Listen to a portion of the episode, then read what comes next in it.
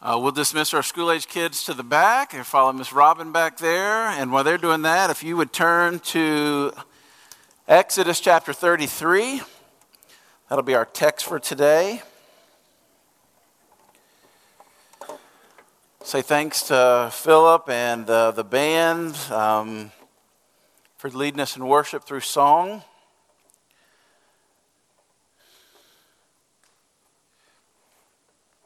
I hope your Sabbath season so far has been good and restful, and I want us to remember in our hearts and as we pray for Stephen and Grace Community down there in New Orleans as they're dealing with floods and all those things, and all the others that are affected by the hurricane. And I also want us to remember and pray for Covenant Shreveport as they're meeting together with Haynes Avenue for a joint service today. I think Weston's preaching there, and we want to pray for them, for God to do a mighty work in and amongst them. We're going to try and attempt to finish the book of Exodus today. And don't worry, it's only 16 chapters. Someone reminded me that I had said that during Sabbath the sermons would be shorter, and that will start next week with Jason's sermon. It just kind of ends in this, and we could, yes, preach many things about this, but as Jason and I have been praying and preparing our hearts for what's next, and I've been on a little study break, at least from preaching. You know, we met in our MCs last week, and the week before that, we had a guest, Aaron Clayton, with us preaching. And so I've just had some time to kind of wrap my mind and heart around the end of this book, and then we're praying towards what's next and what we're going to be teaching through as we wrap up the summer and enter into the fall. And the task of preaching, of course, is just, if I can be honest with you, it's intimidating and overwhelming, because you're literally taking the Word of God and you're trying to break down these timeless truths, this inexhaustible resource of God's Word, into something that we might remember when we go home today, something that we might refer to around the lunch table, something that might capture our mind's attention and heart's affection. And ultimately, of course, this is the work of the Holy Spirit, and I pray that He would do this unique work in your own heart and mind today. Would you pray with me, please? And would you ask the Holy Spirit to do that very thing, that He would speak to you?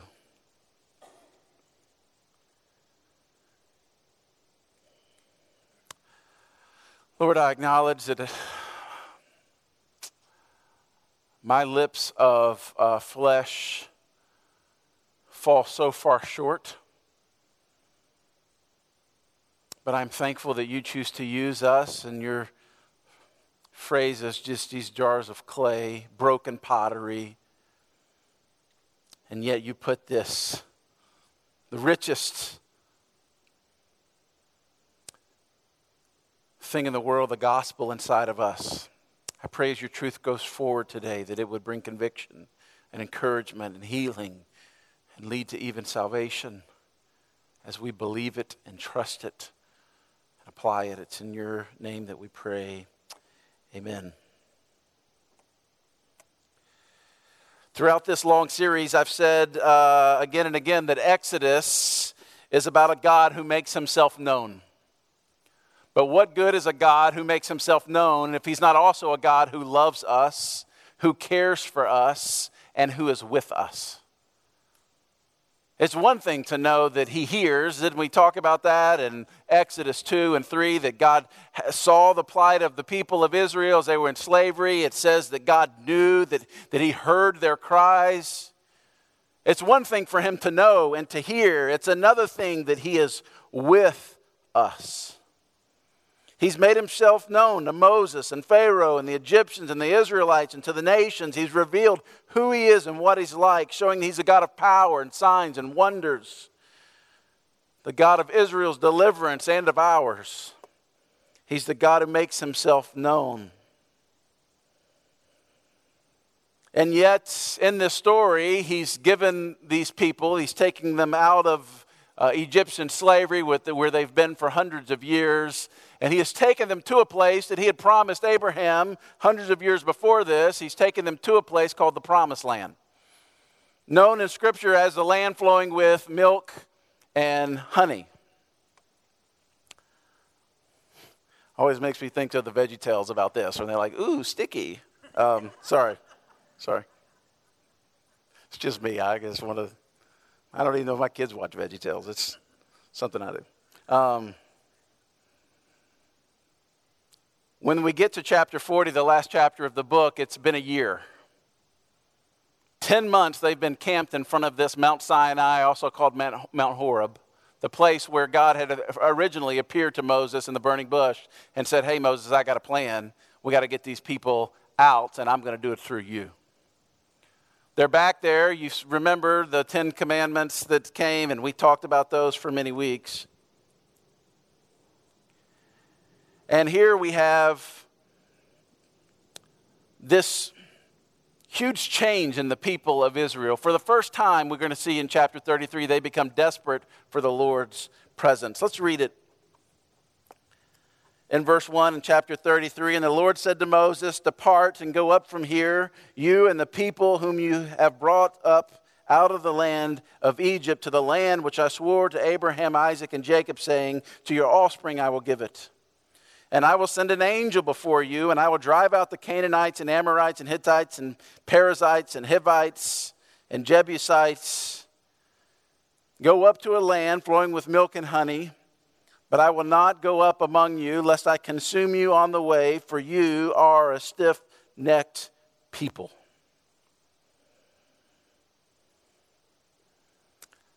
A God who makes himself known is not very helpful unless he's a God who is with us. None of this would matter to Moses or the Israelites if God was not also a God who was there. And that's our God. He's not absent or indifferent, which is how many people, maybe even some of you, see him. Our God is a God who makes himself known, and that's good news, but only if he's a God who is also there, who's also with us, that we would see the culmination of that, right? When he would send Emmanuel, God in the very flesh being with us. We see here the blessing and essential nature of God's presence. And yet God has laid this consequence to their sin. And if you don't know kind of how these things work, or you've forgotten kind of the line of Exodus, is in Exodus 20, you remember that they get the Ten Commandments. And Moses, and God gives them verbally, and it scares the people a little bit because they're at the foot of the mountain, and Moses is kind of halfway up the mountain, and the presence of God is in this thick glory cloud on top of the mountain, and there's loud thundering and lightning and all these things, and they can't have any more, so they say, you know, enough, Moses, you go up and get the rest and let us be here. Well, Moses is up there for about 40 days, and immediately the people lose trust in God and lose trust in their servant, their leader, Moses, and they make this golden calf. This is the consequence we're reading in chapter 33 to the sin that had happened in the previous chapters. To get a little context, let's look at that real quick in chapter 32 in verse 1. When the people saw that Moses delayed to come back down the mountain, he's up there communing with God, getting all the commandments, the people gathered themselves together to Aaron and said to him, remember Aaron is Moses' brother, also serving as the priest and the mouthpiece of Moses to the people, up, make us gods who shall go up before us. As for this Moses, the man who brought us up out of Egypt, we do not know what has become of him. And so Aaron said to them, well, take off the rings and the gold that are in your ears of your wives and your sons and your daughters and bring them to me. Remember, this gold, if you would remember in the context of it, was given through God's power from the Egyptians to them as they left out of Egypt. And we see Aaron just completely blow it. Moses' right-hand man. Moses up the mountain with God, enjoying God every day, having his soul healed, writing down some of the history of what God's done. And then God interrupts their time and says, Moses, it's probably time to go back down the mountain because these people have made an idol. Verse 7 of chapter 32, and the Lord said to Moses, "Go down, for your people who brought you up out of the land of Egypt have corrupted themselves.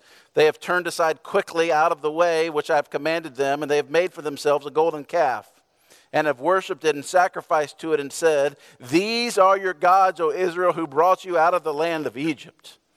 And the Lord said to Moses, 'I have seen these people, and behold, it is a stiff-necked people. Now therefore let me alone, that my wrath may burn hot against them, and I may consume them, in order that I may make a great nation out of you.'"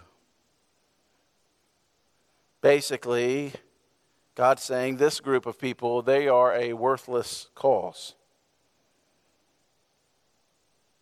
The subsequent verses, you see Moses crying out to God, standing in the gap for these people. This is before he had gone down the mountain to see their increasing wickedness. And he prayed, and God relented and did not destroy them all. However, he did kill off their ringleaders and those that were leading them into sin. And he did send a plague as a consequence for sin. And he warned them that there might be more plagues to come. Then Moses comes down the mountain, and you can read all of this in chapter 32. Saw the golden calf, smashed the tablets to the ground, took the calf and cut it up and put it in their drinking water and made them drink it.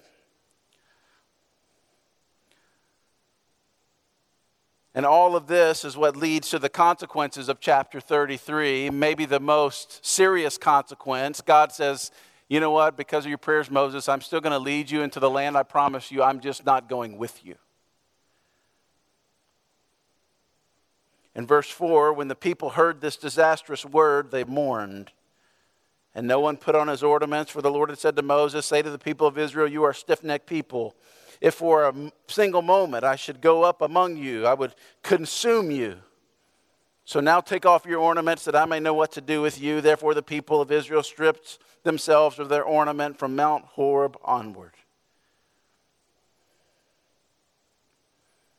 You remember way back in chapter 24, after the commandments were given initially, and God gave those commandments to the people, that was the covenant renewal. This is the sermon Weston preached several weeks ago.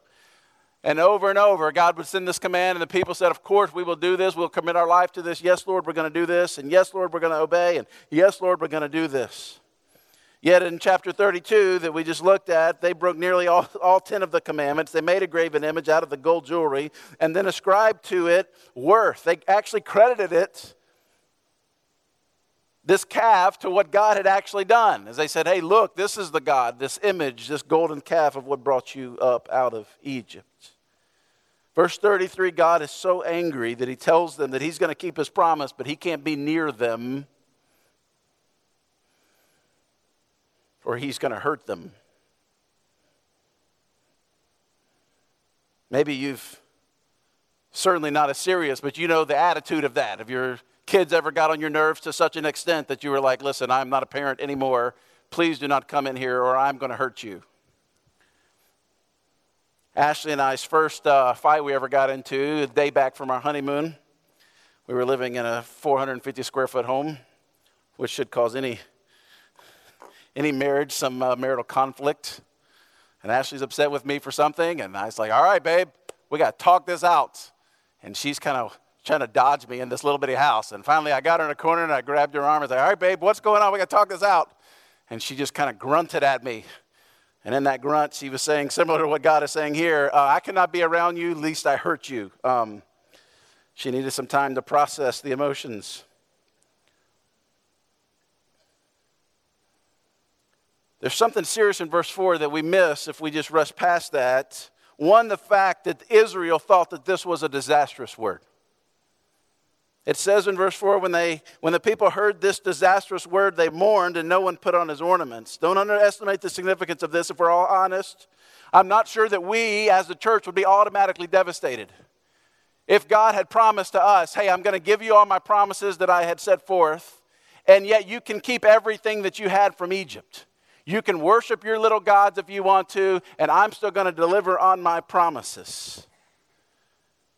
Maybe we would feel if God didn't go up with us, "Well, you know, that's an inconvenient word. You know, that changes our plans a little bit, but, you know, God's done some good stuff, and we've got this great trip in front of us, and we're still going to have the promised land, and we got an angel. There's going to be an angel. What is that going to be like? This is a little bump in the road. God won't be with us, but we'll still get into this amazing place, and our lives will be better. The Israelites have given a sincere and wise and very appropriate response to this disastrous word. We're going to the promised land, okay, and an angel's going to come and drive out our enemies that are occupying that land, but God isn't going with us, and that is devastating. It reminds me of the question I've heard from John Piper. I think I have this on the screen. If you could have heaven with all of your family and friends there, if you could be reunited with your loved ones and have all the food you loved and none of the pounds, see beautiful sunsets and have golf and beaches and mountains and fishing or whatever you're into, but Jesus wasn't there, would it still be heaven? Of course, the question is slightly unfair because Scripture says every good and perfect gift actually comes from God, but it's still a question that would cause us to pause. Does our heart's affection follow after the Creator God or the blessings that He gives? Which one would be more devastating to you if God had said, listen, Luke, you can have all the blessings and all the great things I've ever created, but you're not going to have me? Or would we say, as Moses would pray, God, I don't want the blessings if I can't have you? Would heaven be heaven if Jesus wasn't there? Would you still want to go? What are we really interested in? Do we want God or we want His gifts? Would we be happy to go to the promised land whether God would go with us or not? Truth be told, many of us might even prefer that we could have the promises of God without a burden of relationship with Him.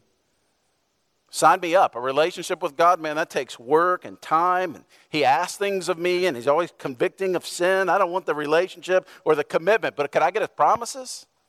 Like the people that are following Jesus around in John chapter 6, and they see all the food multiplied, and He goes across the way to get time with His disciples, and they follow Him, and they find Him. You remember? He's like, God, we want more food, man. Jesus, give us more food. They wanted the blessings, but not Himself personally. And that's where Jesus has the weird message about eating His flesh and drinking His blood. And meaning that my people are going to want to walk with me. They want the relation with me more than they want the stuff that I can bring. No relationship, no commitment, but could I get His promises? Could I get the good stuff? Could I get the blessings? Can I get into Canaan without anything else required of me? That's perfect. That's a tailor-made American human religion. Let's give the Israelites some credit that they know that this is a disastrous word and they mourn.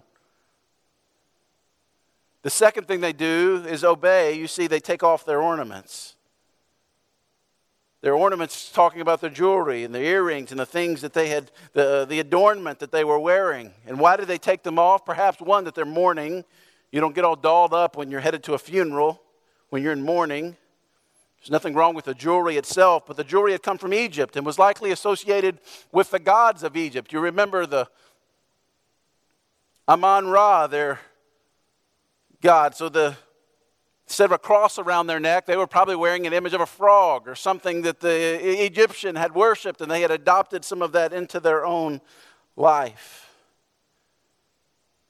Up to this point, the people of Israel really had divided hearts. Didn't they, though? Don't you remember that is the story, that when they were inconvenienced, even in the little bit, that the water was bitter or they only had the manna and they wanted meat, and they would just cry out and complain to God, really complain to Moses. And Moses would say, God, who are these grumbling people? The Israelites had a divided heart. They had idols in their hearts. What Calvin says of us, apart from Christ, that our hearts are an idol factory. Get rid of one, smash one idol, and our heart just seems to create another one. They had this divided heart. They were pursuing the promises of God, and they liked this idea of God's favor being on them, but they didn't want to sacrifice all the other things that they knew. They had grown up in Egypt. They had grown up around these other gods. They had grown up worshiping these little g gods. They had made shelves of worship to them. And now God says in the Ten Commandments, you shall have no other God. Ashley and I are coming up on our 17th wedding anniversary here in a few weeks. I think back on that day, and we made some vows to each other, which included the phrase, forsaking all others. You remember that phrase that's in the typical wedding vows that we stood on that day? And Ashley said, well, assuming I've loved other men in the past, and maybe out there somewhere in the galaxy, there's more men handsome than you, Luke, but I'm forsaking all of them to commit my life to you. And I said the same thing back to her, of the women that I've loved in the past and those that have had a relationship with me, I'm forsaking all of them for you. And in other words, you stand right in front of each other, and you say in front of God and all of the witnesses that this one is for me, forsaking all others.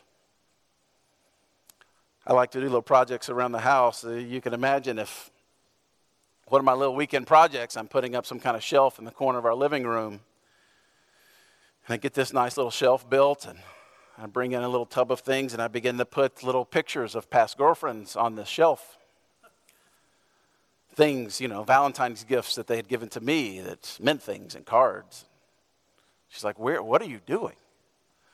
Oh, well, I just wanted to put a little shelf up here of all the women that I've loved in the past, and, things that meant something to me, and, just in case if you're ever just a bad wife, that I could maybe just look at this shelf and think about what my life would be like with these if I had married them, or maybe I could even reach out to these women, and maybe they can console me in my bad marriage, and I wouldn't be alive today if I did such a thing. I can be honest with you, If Ashley wouldn't kill me, her dad would. That would be completely inappropriate, would it not? You know where we're going, right? Most of us, if we're honest, we have a divided heart. We might say one thing with our mouth, this complete allegiance to God, but as soon as He doesn't do what we want, we reach out and worship every other thing else that our world says is trustworthy. Be it comfort or fame or money. Allow any little bit of suffering to come into our life, which God might allow for our good and for His glory. And we want to scream out and shake our fist at God. God, how dare would you do this? I'm going to run. I know you say you're the bread of life, but I'm going to run to every other source of sustenance I can find. I know you said that you are the river of life and that you would satisfy our thirst, but yet I'm going to go to every other substitute that I can find because you didn't seem to be present and with me.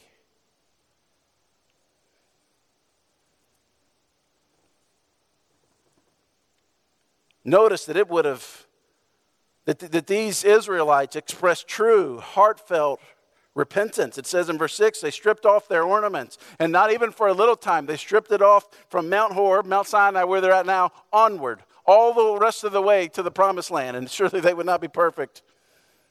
Exodus really is the book about getting them out of slavery in Egypt, but the story to the promised land is going to take many, many more books of the Old Testament. From this time forward, they're in a period of mourning for their sins. More importantly, they've stripped themselves of these idolatrous associations, and they have expressed heartfelt contrition and repentance.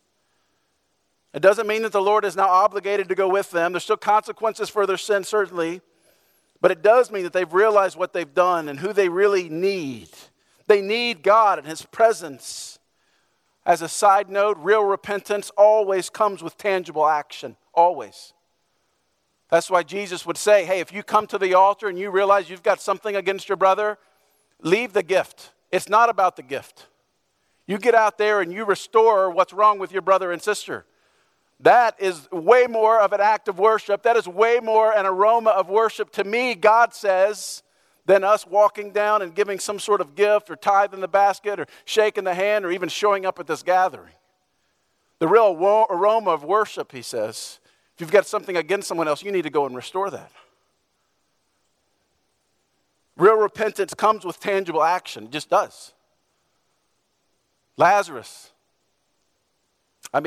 Zacchaeus, as he's been changed, what does he do but give back all that he's taken, and even multiple times over? And again, you can see this. Real repentance comes with tangible action. It's not just us feeling bad that we got caught. It's not just us feeling bad that we're in this lot in life. It's not just worldly grief. It's relational. I've broken the heart of God. He's forgiven me, and yet I withhold forgiveness from others. This kind of thing. It would have been easy for the people of Israel to keep the gifts of Egypt and receive the gifts that God promised them in verse 1 and 2, and yet they realized their need for the presence of God. Do you see the great irony of idolatry? They wanted a God they could see. That's why they made the golden calf. Hear, O Israel, is the gods that delivered you from Egypt. You can see them and dance to them and worship them. You had part in creating them. They wanted a God who could be closer, even right in front of their own eyes. They wanted a God on their own terms. But because they wanted a God on their own terms that they helped make, they're now threatened with so much less of him.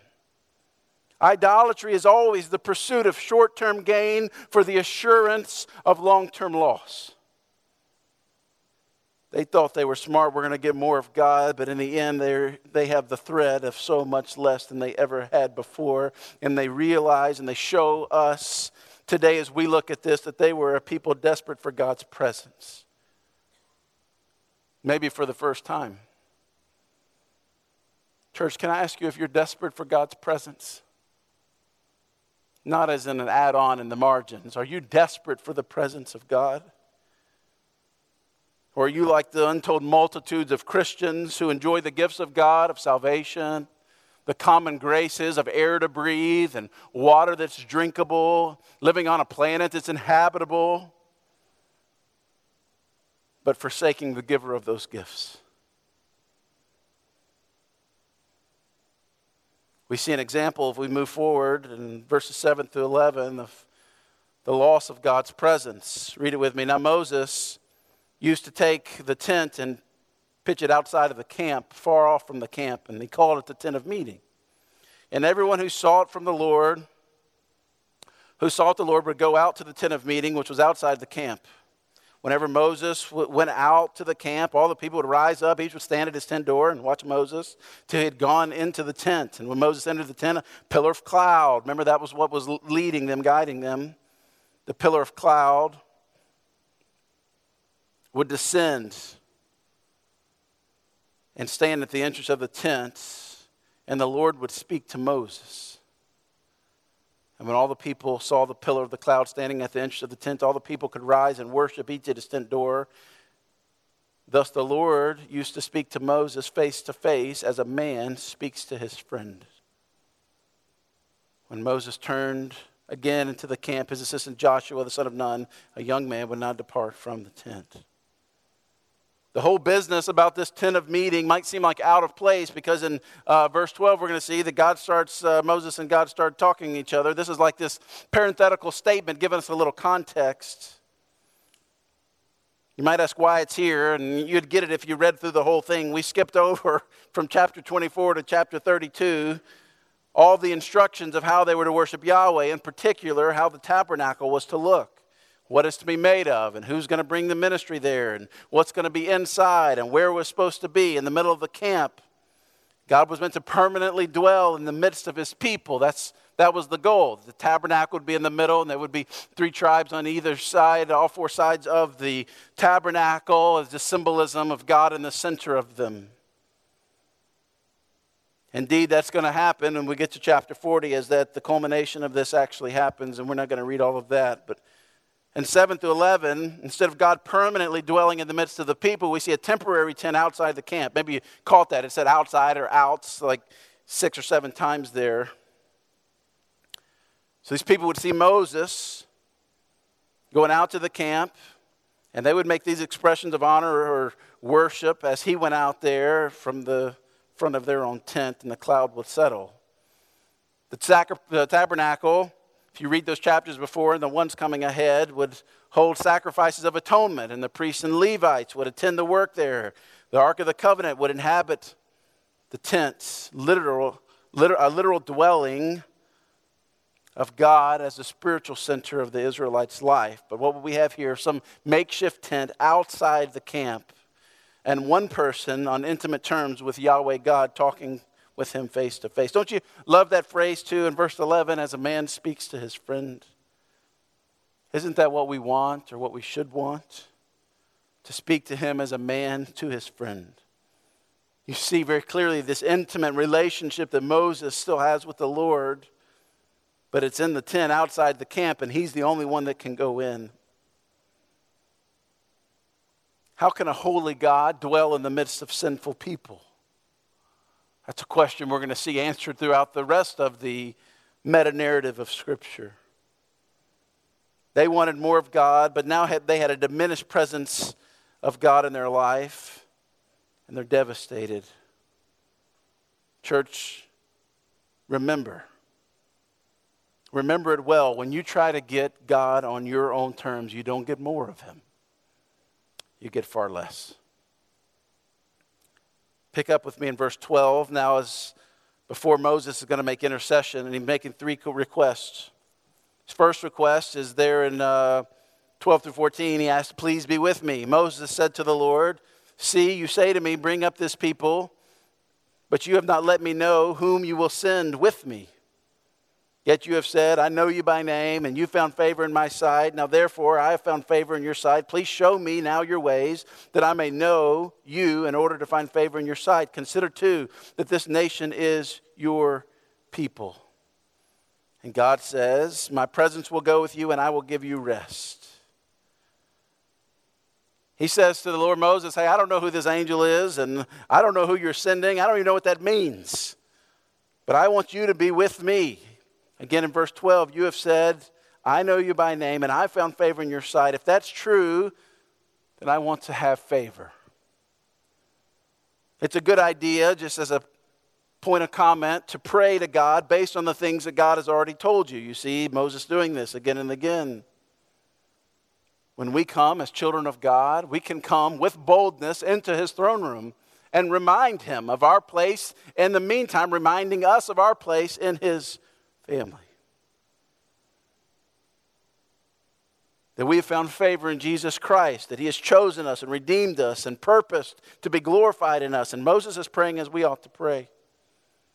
In these verses, he uses the language of knowing 6 times, the language of finding favor in your sight 5 times. In verse 13, he asks, "Please show me your ways." This is Moses' way of saying, "God, would you please be with me?"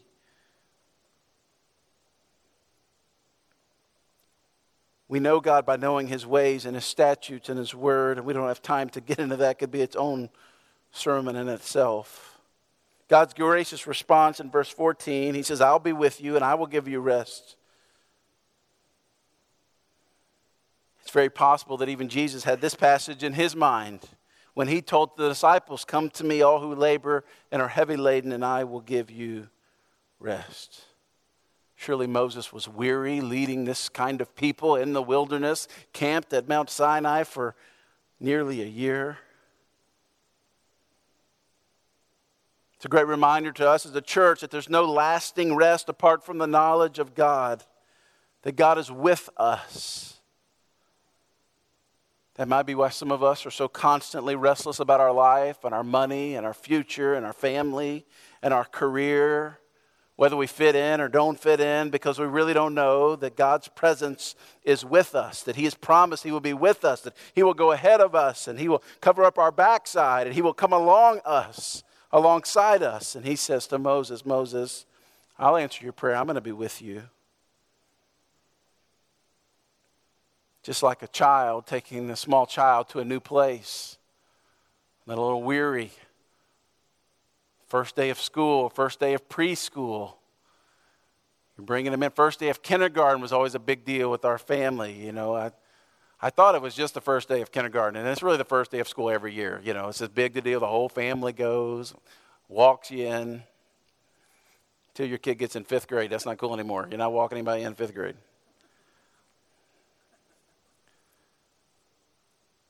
Just like the child walking into an over that reaches up, Daddy, you're going to be with me? You're coming? Reaches up and grabbing your hand. Such an intimate picture of our relationship between us and God.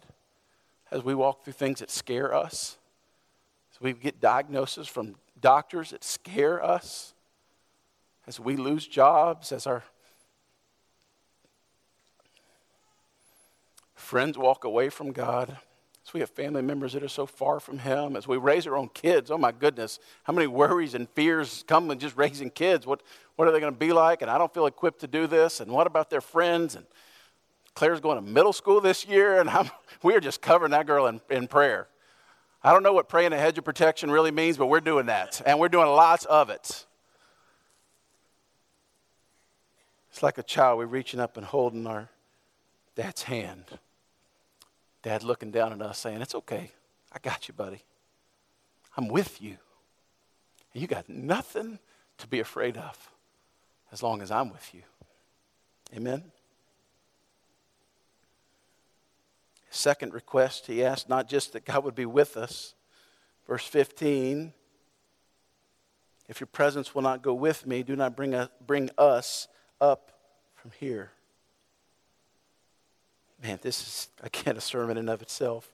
For how shall it be known that I have found favor in your sight, I and your people? Is it not that you are going with us so that we are distinct, I and your people, from every other people on the face of the earth? Not only is it please be with me, but Moses saying, that's not enough, God. You got to be with us. Notice a change in the language. He uses the plural form, us. You got to be with us. Don't run across this. I love this verse. You can highlight it and underline it and circle it. Is it not you're going with us that makes us distinct? Man, this is so good. I wish we would get this. I wish the churches in our city would get this. It's not what we do or what we wear or this, even how we act. It's that God is with us. That's what makes us distinct. What distinguished Israel from any other nation? Was it their land? No, they didn't have any land. Was it their status? No, they were just enslaved. Was it their obedience and righteousness? No, they were terrible at that, i.e. the golden calf that they drink. Hardly, right? What set them apart? It wasn't what they had or where they were from or their status or their pedigree or their lineage. It was none of that. What was it? It was that God, the creator of the universe, was with them.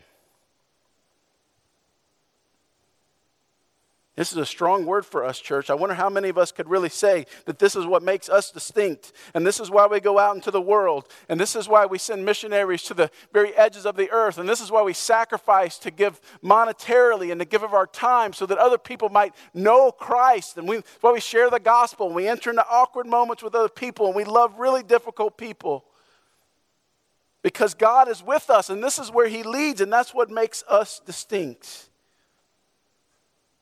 Here Moses hits on the very one true thing that truly makes God's people distinct. God, the God of the universe, is our God. Moses says, not only I want you to be with me, you got to be with us. You said we were a holy people and a priesthood and a holy nation, and we were set apart. None of that is true if you're not with us. We didn't come to serve God because He gives us a few things and He gets us out of trouble. When we get in trouble, Moses knows better. He says, no, that didn't make us special at all. We want your presence with us. We're not going to look different than anybody else unless God is with us. His third request in verse 17. And the Lord said to Moses, this very thing you have spoken,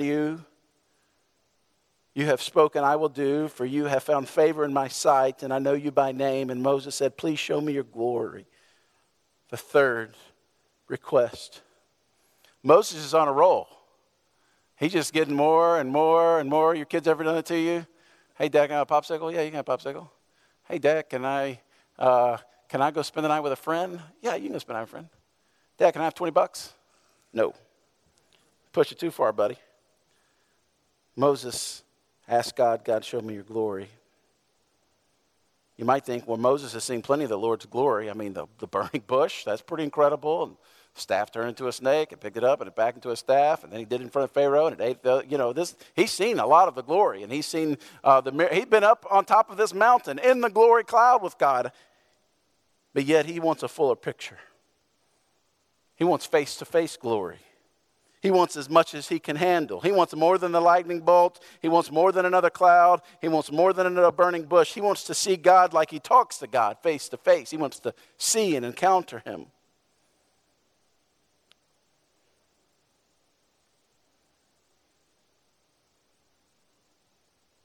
There's two real points of application, I think, for our family, for our church family. First, that Moses understands that he doesn't have a prayer without God, and neither do we. Tony Meredith says this: perhaps the greatest problem with the church today is the attempt to do the work of God apart from the presence and power of God.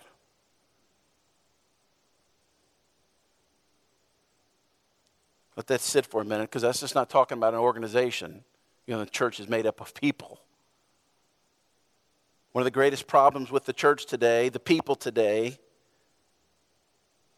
is the attempt to do the work of God apart from the presence and power of God. Do you realize that?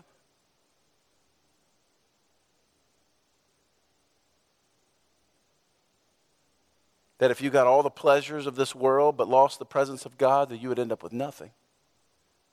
Didn't the early church know this? Didn't they pray and pray and pray? No matter what situation Paul's in, he's being beat, he's in a prison, he's something, and what is he doing? He's crying out to God, because he knew that God could do more in an instant than he can do with all his strategy and scheming that's possible, and they would pray. Moses doesn't have a prayer without God, and neither do we. Second, others need your abiding presence with God that produces holiness. If Moses would not have interceded on behalf of those people, they would have wandered into the promised land without the presence of God. Theoretically, of course, we know God's sovereign work behind this is all at work. Others need your abiding presence with God. I joined Jamie and Julie at the Myanmar Connect, where we meet with our missionaries that the adopted people groups that we serve and pray for, and I hope you're praying for in Southeast Asia. It's incredible that these guys would get up. I mean, it is so lost over there. I mean, whole cities, whole people groups where they only know of one believer. Imagine that kind of darkness. You know, we won't share the gospel with our neighbors, and we have everything in common with them. We live in the same place and make close to the same money, and we speak the same language, and yet these people are uprooting their lives and taking their family over, and they got to learn culture, they got to learn language, they're living in this place. They can't even get into some of these places, and yet they're doing this. One of the guys stood up, and one of the things he said, the focus was really on prayer. He said, you know what?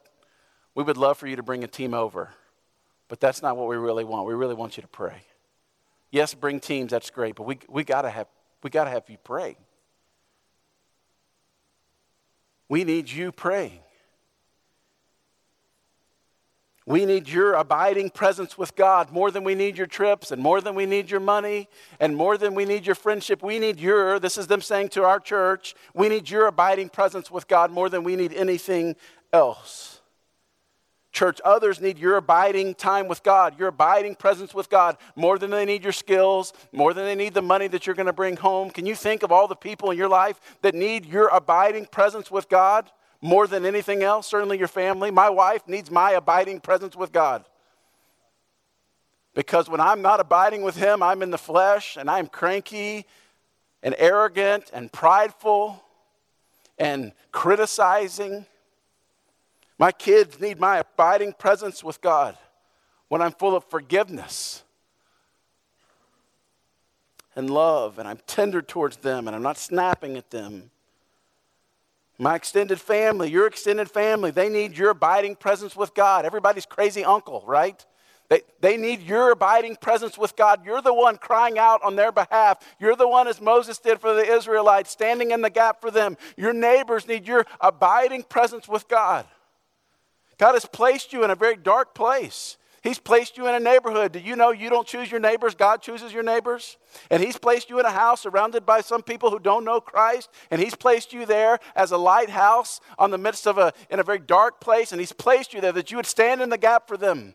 And that you would own the spiritual condition of your street and those around you. And you would fight and you would stand in the gap and you would pray for these people that God would open their eyes.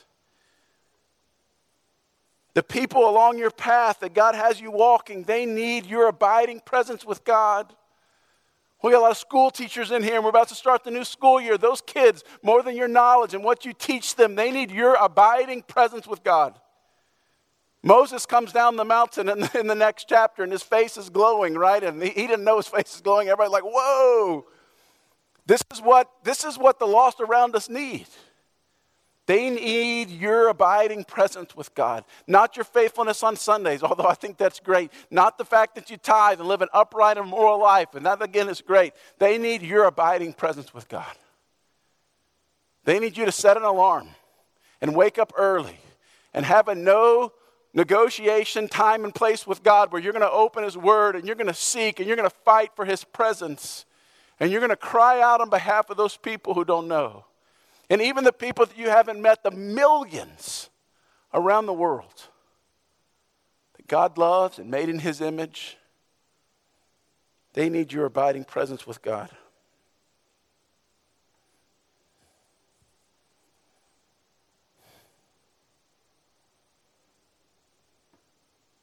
Will you stand in the gap for them? Will you fight for God's presence?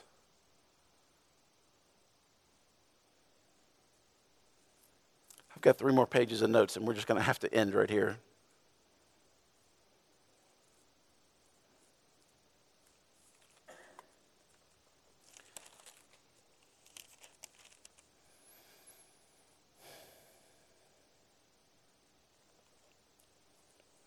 In chapter 34, Moses would pray again in verse 8. And Moses quickly bowed his head toward the earth, and he worshipped, and he said, if now I have found favor in your sight, O Lord, please let the Lord go in the midst of us, for it is a stiff-necked people. And pardon our iniquity and our sin, and take us for your inheritance. Do you see the heart of the gospel? Emmanuel, God with us. Not just any old God. We have this amazingly transcendent sovereign God with us. There's nothing amazing about a little God going with you. It's nice to have a friend on the way, I guess, but that's not what this is saying. This is the God of the universe walking with us, and that is the good news of the Christian faith, is that the sovereign, graceful God of the universe draws near to us, a sinful people. And not that we would have to stand at the entrance of a tent and look. Isn't that what Jesus was saying with the woman at the well? That she was saying, oh, to worship God, we got to go there. Jesus says, oh, no. There's coming a time when all who follow me will worship in spirit and truth. We won't have to come here, that we could worship God tomorrow morning at our cubicles or in our classrooms or on the lawnmower. When we drive home, when we wake up, and when we go to bed, that we could worship and experience and walk with God. The news gets even better because some people did see him face to face. For a time, he made his tabernacle and dwelt among us, speaking of Christ, and he will come back. John says, and the Word became flesh and dwelt among us, and we have seen his glory as the only Son from the Father, full of grace and truth. Yahweh said to Moses, you can't see me. I'm going to hide you in the cleft of the rock so that you'll see where I once was. But one day, even as we see through a glass dimly, Paul says, the Holy Spirit is going to dwell in the midst of a sinful people, and we'll be able to look face to face at God. and all of his goodness, all of his glory through the person of his son. Exodus is not just a story of them, but it's the timeless story of us. Of God rescuing us from our sin, delivering us from bondage, planting his presence right in the midst of us so that we would be a distinct people. And so the nations might know that there's a God who loves them, who created them, made all of us in his likeness. And because our sin separated us from him, he sent Jesus, his son, to die for us. We might take and believe with all faith in that death on the cross as our atonement for sin and our forgiveness. And his Holy Spirit would come and live inside of us and lead us every step of the way. Let me pray for us, and we're going to do communion. God, thank you for the gift of grace, where these people deserved none of your gracious kindness toward them, and yet you seem to heap it upon them again and again. And if we're honest, Lord, neither do we. If we had a tally list of just our sin this week and how it separates us from you, and yet we keep turning to it again and again, and yet, as Moses prayed, that God, thank you that you are going to come and dwell. The people hadn't changed. You're going to come and dwell amongst the stiff-necked people. Because of your son Jesus, that we can have access to you. You tell us to come into the throne room with boldness, the throne room of grace with boldness. You've given us access. You've given us comfort. You've given us your Spirit that you said would lead us into all truth. God, I pray over our body. Or if there are any hard idols that we've just ignored, that we would repent of those things today, that we would take them off, cast them aside. We would trust in you. Even when we can't see your hand, Lord, that we would trust you. We would trust your heart for us. We would remember that even the worst day that we've walked through, that we would see that through the lens of the cross, where you gave everything for us that we might have fellowship with you. Pray over communion that we're about to take in just a moment as we take the bread and dip it into the drink. Jesus, would we remember your sacrifice on our behalf to bring us back to God? It's in Jesus' name that we pray, amen.